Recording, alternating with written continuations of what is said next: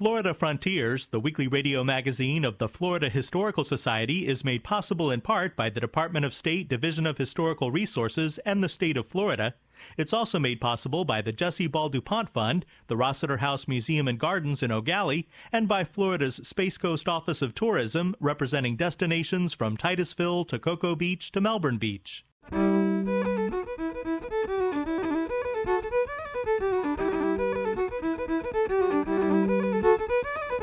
This is Florida Frontiers, the weekly radio magazine of the Florida Historical Society, on the web at myfloridahistory.org. I'm Ben Brotemarkle, and coming up on the program, the new book Florida Made The 25 Most Important Figures Who Shaped the State. The main question that we asked ourselves was kind of the but for test. But for this person and what they did in Florida history, how would Florida be different? We'll discuss the city of Detroit, Florida, if you're looking at a map for Detroit, you wouldn't be able to find it, but look under Florida City, and that's the area that we're talking about today. And we'll talk about the Hard Rock Memorabilia Collection in Orlando. All that ahead on Florida Frontiers. Yeah, yeah, yeah.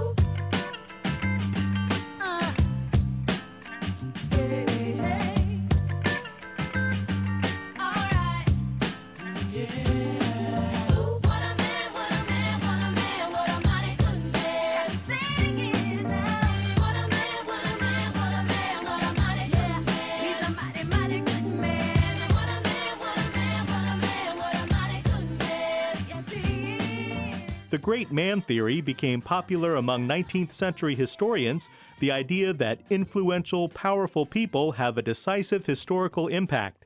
From the late 19th century to the present, most historians embrace the concept that societal changes allow great people to emerge and help bring existing ideas to fruition.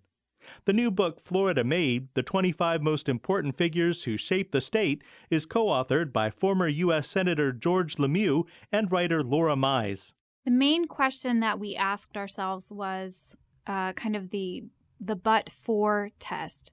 But for this person and what they did in Florida history, um, how would Florida be different? So to us, it was not enough that someone did something influential. We looked for people who who did things that uh, had they been done at a different time probably would have had a different impact or things that no one else likely would have done. Lemieux and Mize have created a ranked list of the most important people in Florida history. Number 18 is Don Pedro Menendez de Aviles, the Spanish conquistador who founded St. Augustine, the oldest continuously occupied European settlement in what is now the United States. Number 23 on the authors list is George Washington Jenkins Jr., the founder of Publix Supermarkets, Florida's largest private employer. We interviewed a number of historians and professors and uh, subject area experts on topics like the space program, um, Florida agriculture, the Native American population in Florida. So that was a primary resource for us was interviews of experts. We also consulted original documents from the Florida State Archives and some other sources, county archives, and things like that. And then we consulted a vast selection of newspaper articles, magazine articles, other well written books about Florida history. The book Florida Made begins with a chapter on the person Lemieux and Mize have determined is the number one most influential person in Florida history, Henry Flagler. This entrepreneur built a railroad down Florida's east coast all the way to Key West, helping to establish cities where his trains would stop. Laura Mize. Henry Flagler uh, did more, we believe, to construct and build the infrastructure of Florida and draw people to Florida than anyone else has done. And he did it at a time that was really pivotal for the state. A few years after he finished, we had the First World War and we had the Second World War and we had the Great Depression, all things that could have derailed significant development in Florida if Henry Flagler had not started when he did. So he accomplished quite a lot in the period of time that he worked here, and it was uh, it laid the foundation for people to um, really start to move to Florida and develop a population here uh, before those kind of society altering events took place. Floridians have mixed emotions about Walt Disney, but Lemieux and Mize have determined that his impact on Florida tourism makes Disney the number two most influential person in Florida history. Yes, Walt Disney um, made something of Central Florida where really it was, you know, kind of a collection of small towns and it was a swampland. Without his influence, we believe that Orlando would still today look a lot more like Lakeland does, which is a perfectly nice place. We like Lakeland, but it doesn't have, you know, world influence. It's not a place that people come to from all over the world. So, Walt Disney, in building Walt Disney World where he did, he allowed the middle of Florida to develop and also really put Florida on the map as a place where people wanted to come to from all over the world. And of course, other theme parks and many other attractions have been built in the Orlando area that really are there because Disney went there first. You might be surprised at Lemieux and Mize's third choice for the most important person in Florida history. It's Fidel Castro, former leader of Cuba. If you think about what Florida would be like absent the influence of Fidel Castro in Cuba, I think the picture is much different. The things that Fidel Castro did in Cuba really pushed the best and brightest of Cuban society out of his country and pushed them to Florida. Most of the people who left Cuba during that time period and came to the United States settled in South Florida and they created a new identity for that part of the state. They also made it a place where other people from Latin America could come and create a new life for themselves and feel comfortable. So it's a place that draws people now from many other parts of the world because Fidel Castro kind of pushed the best of his people, as I said, out of his country. There are people alive today who can remember when mosquitoes were so bad in Florida that if you placed your hand on the inside of a porch screen for just a few seconds, a black outline of your hand comprised of mosquitoes would remain on the outside of the screen. For his work in mosquito control, Dr. Joseph Porter is number seven on the Florida Made list. Laura Mize. Dr. Joseph Porter, this is one of my favorite chapters in the book because Many people, I think, do not understand the magnitude of the mosquito problem in Florida before the modern era of mosquito control. There were enormous black clouds of mosquitoes that would float across the state, and they were just a plague to people. They were apocalyptic. They spread disease. They killed whole herds of cattle. They obviously, you know, mosquitoes bite, and that's a terrible thing to endure if you encounter a whole cloud of them. So people didn't want to live in Florida. Dr. Joseph Porter took the science that was developing in other parts of the world around uh, mosquito control and understanding how mosquitoes spread disease, and he brought it to Florida. He educated people in ways that they could understand through his health train displays. And in the span of two years, he managed to wipe out yellow fever from the state of Florida, making it a place where people felt safe to live. So, starting in 1920, we then had a significant population boom that I think, absent his work, would not have happened. Few of us living in Florida today could imagine being here without air conditioning and refrigeration. For his advancements in artificial cooling, Lemieux and Mize have named Dr. John Gorrie the eighth most important person in Florida history. He started his work to develop some form of cooling um, in an effort to help his yellow fever patients. He noticed that in the cooler times of the year, people didn't seem to suffer from yellow fever as much. And he, he knew that his yellow fever and malaria patients were, you know, they were burning up, they were sweating. He wanted some way to bring them relief. So he developed the precursor to modern air conditioning um, and a way to create ice and this didn't have the curative effect for yellow fever and malaria that he had hoped. And it also sadly did not really take off in society like he had hoped. He tried to market his invention and he was opposed by the ice barons of the day, the people from the Northeast who sold ice to Florida and other warm parts of the country they opposed him and they basically did a smear campaign saying that his ice was full of bacteria. None of his inventions were worthwhile, people did not understand, even though they were suffering from the heat, why air conditioning and artificial refrigeration could be helpful. So he died destitute, but he his invention was a precursor to what we enjoy as the air conditioning and refrigeration in Florida today. A problem with the great man approach to history is that it can lead to a lack of diversity, with mostly rich white men as the focus. In the Florida made list of the most important figures to shape the state, three of the 25 are women. Environmentalist Marjory Stoneman Douglas is ranked number 15, the mother of Miami, Julia Tuttle, is number 10, and educator Mary McLeod Bethune, the only African American on the list, is number 16. Laura Mize says that diversity was a concern for the authors. It was something that we took seriously, and we have a number of people of color and Hispanic people, a Native American. John Gorrie, many people do not know. He was part Hispanic. His mother was a Hispanic house servant who took her master's uh, last name. So we did include people um, who are not white men who made significant advances in Florida, and I think we're proud of we're proud of the list that we put together. Lemieux and Mize conclude their Florida made book with speculation about the future of the state. Florida's population growth over the past 60 years or so has just skyrocketed, and we don't see a reason for that to slow down, really. Certainly, we have challenges of uh, water supply and sea level rise and things like that. But people, despite those challenges, people continue to come to Florida. And we, I think, are doing a good job of learning to address things. We believe Florida has two super regions. One of them is the Central Florida super region, which extends from Tampa to Orlando to Jacksonville.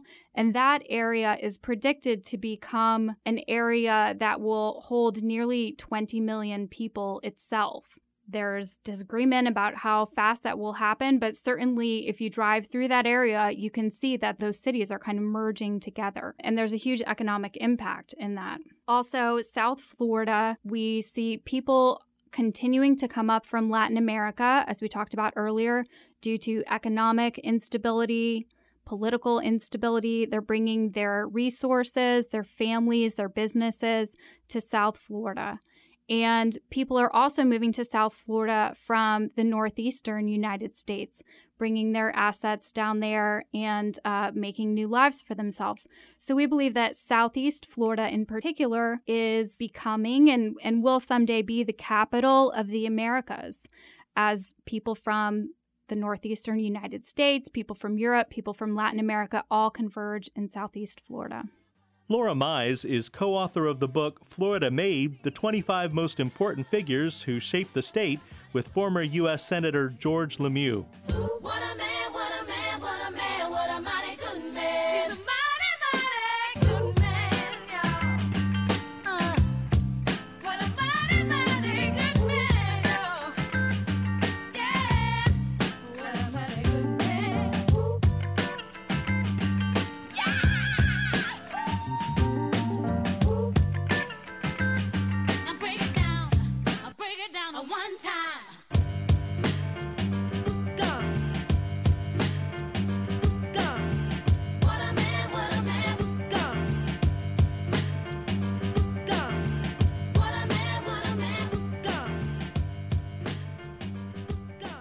This is Florida Frontiers, the weekly radio magazine of the Florida Historical Society. I'm Ben Brotemarkle. Visit us anytime on the web at myfloridahistory.org to listen to archived editions of this program and see our web extras. Watch our public television series, Florida Frontiers, subscribe to our journal, the Florida Historical Quarterly, and much more. That's myfloridahistory.org.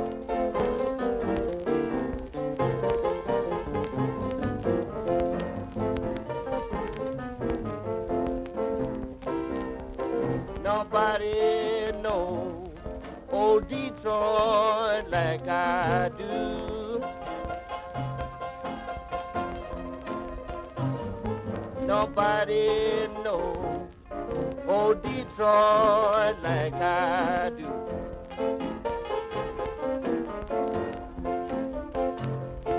The reason I know it I rambled it through and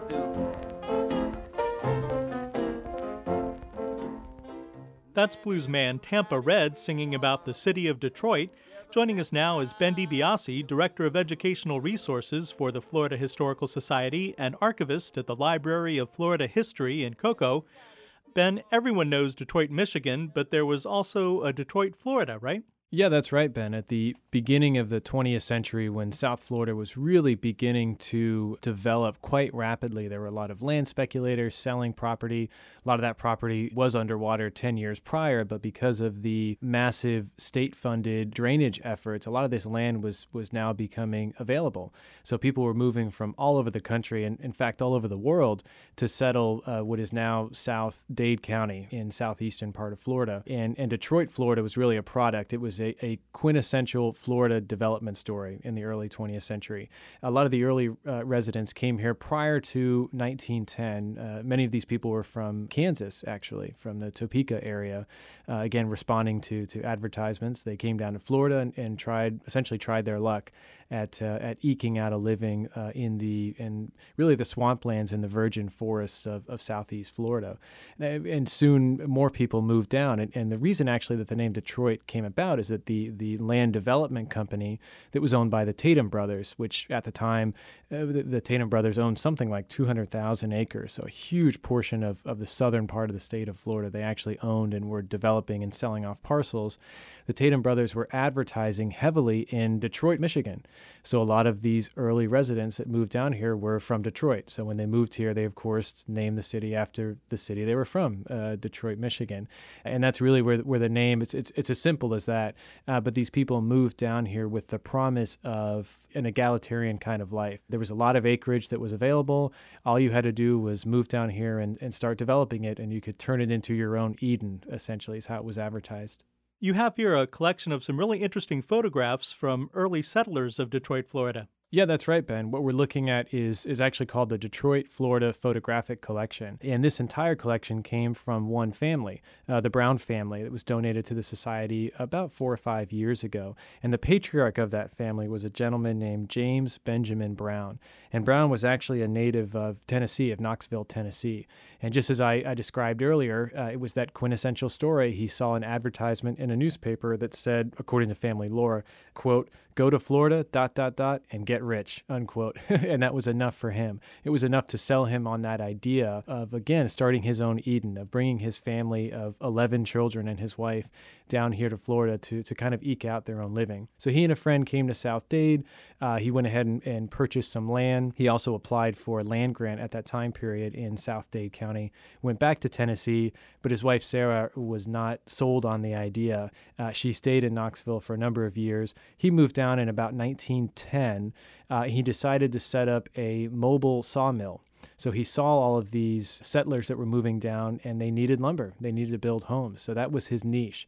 He decided to build an industry around this this sawmill. He had a, uh, a steam powered tractor essentially that had a large belt that would attach to this mobile trailer and he could cut all the lumber on site. In fact, we're looking at a photograph. This is from 1910 and we can actually see that steam powered tractor. I mean, it's a it's a marvel of a machine, especially by early 20th century standards. So he invested heavily in this in this machinery and in the infrastructure. But he'd travel around to different homesteads. He would mill the lumber on site, and people could could build their homes. Now, it took a number of years before his wife decided to move down here, but in 1912, she brought their 11 children down here to Florida, and they set up a small homestead in in South Dade. Now, the the town of Detroit uh, was still fairly underdeveloped. So the closest town was actually Homestead, which was just to the north, and then outside of that, it was Miami was the closest town. So the family actually lived in Homestead because it was the only it was actually the closest school. So all the children that uh, went to school in Homestead, uh, while Mr. Brown worked at the lumber mill that was a little bit outside of town in, in Detroit and, and further west, actually in what is now the Everglades National Park. And some of these photographs are really a wonderful uh, view of life during that very short time period in the early 20th century when this development was really happening at a fairly quick rate. You can see here a photograph of a Seminole Indian waiting at one of the uh, train depot stops in, in Homestead. We have uh, great photos photographs of the train depot stop uh, with the name Detroit. Um, there's a great view of the ice plant, which was one of the largest in South Florida at the time, being constructed. Great views of the canal that was being built to connect the community with uh, the Biscayne Bay area so that goods and material could be moved in and out. So, what we get to see really through the eyes of this family the growth and development of South Dade County. Now, Detroit, Florida only lasted a couple of years, but there's still a town there, right? Yeah, that's right, Ben. So a lot of the early settlers who came down here from Detroit weren't happy with the land deals that they struck. So they ended up leaving, moving back to Michigan. The few families that stayed behind actually changed the name to Florida City. So in 1914, when the town was actually incorporated, they incorporated as Florida City, and that's as it exists today. So if you're looking at a map for Detroit, you wouldn't be able to find it, but look under Florida City, and that's the area that we're talking about today. Great. Well, thanks, Ben. Sure, thank you. Ben DiBiase is Director of Educational Resources for the Florida Historical Society and archivist at the Library of Florida History in Cocoa. Goodbye, Detroit.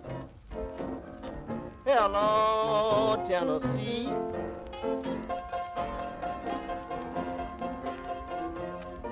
Goodbye, Detroit. Hello, Tennessee.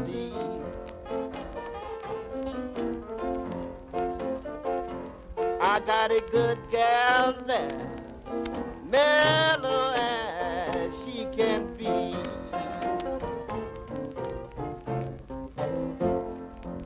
This is Florida Frontiers. Hard Rock cafes and casinos around the world display a wide variety of rock memorabilia. The most extensive collection of hard rock artifacts is housed in Orlando. Holly Baker is a graduate student in the Public History program at the University of Central Florida.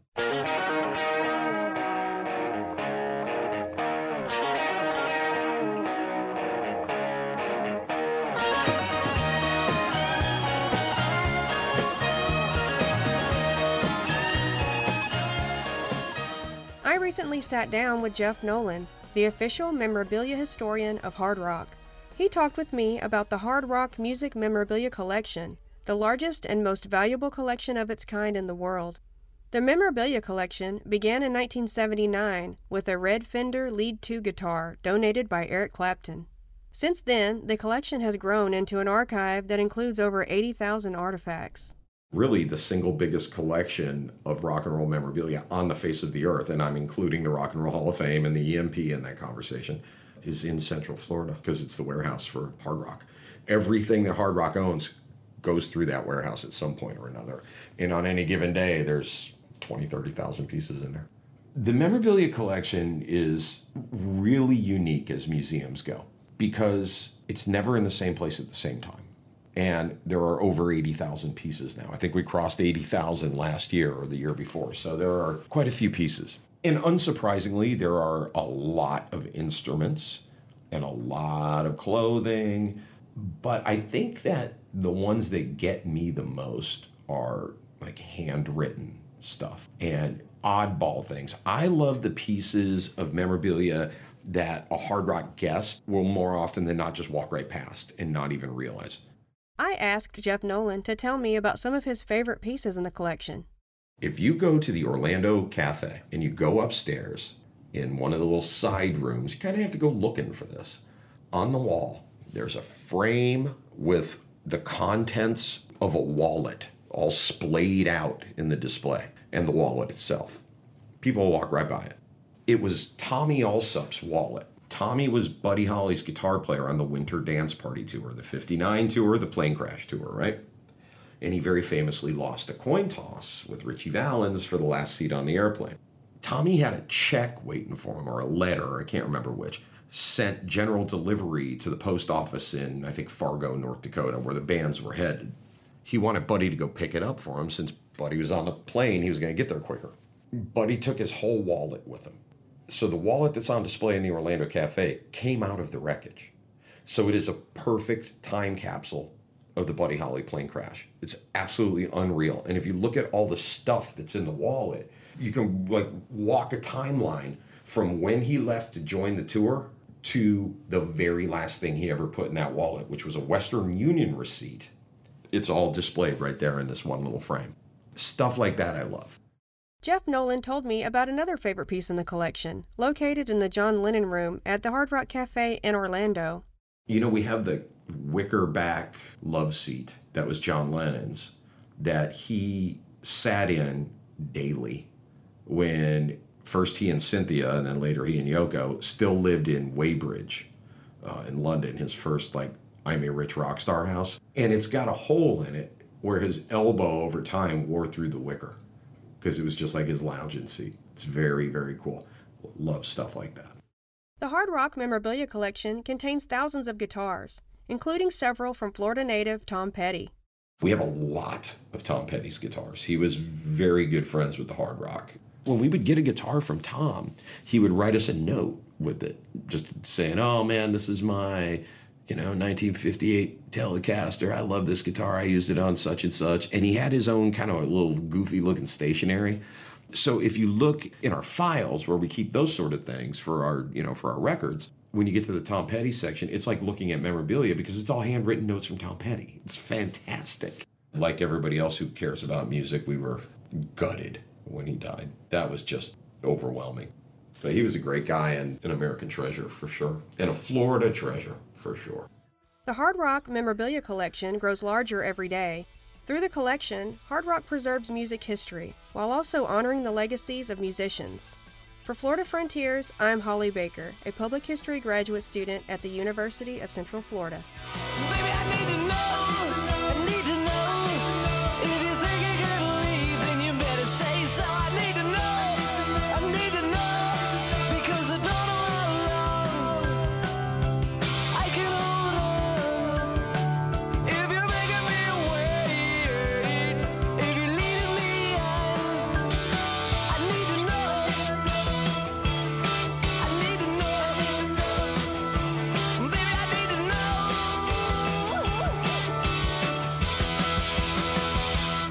You've been listening to Florida Frontiers, the weekly radio magazine of the Florida Historical Society.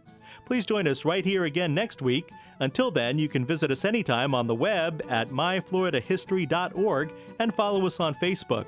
You can also listen to the program as a podcast. Production assistance for Florida Frontiers comes from Ben DiBiase, Robert Cassanello, and Holly Baker. Our web extras are produced by Jerry Klein. The program is edited by John White. Have a great week.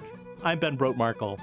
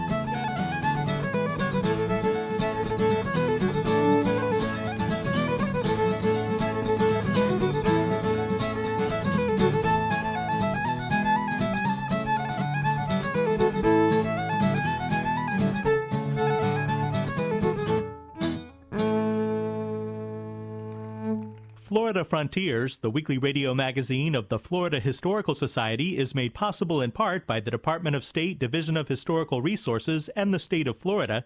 It's also made possible by the Jessie Ball DuPont Fund, the Rossetter House Museum and Gardens in Gallie, and by Florida's Space Coast Office of Tourism, representing destinations from Titusville to Cocoa Beach to Melbourne Beach.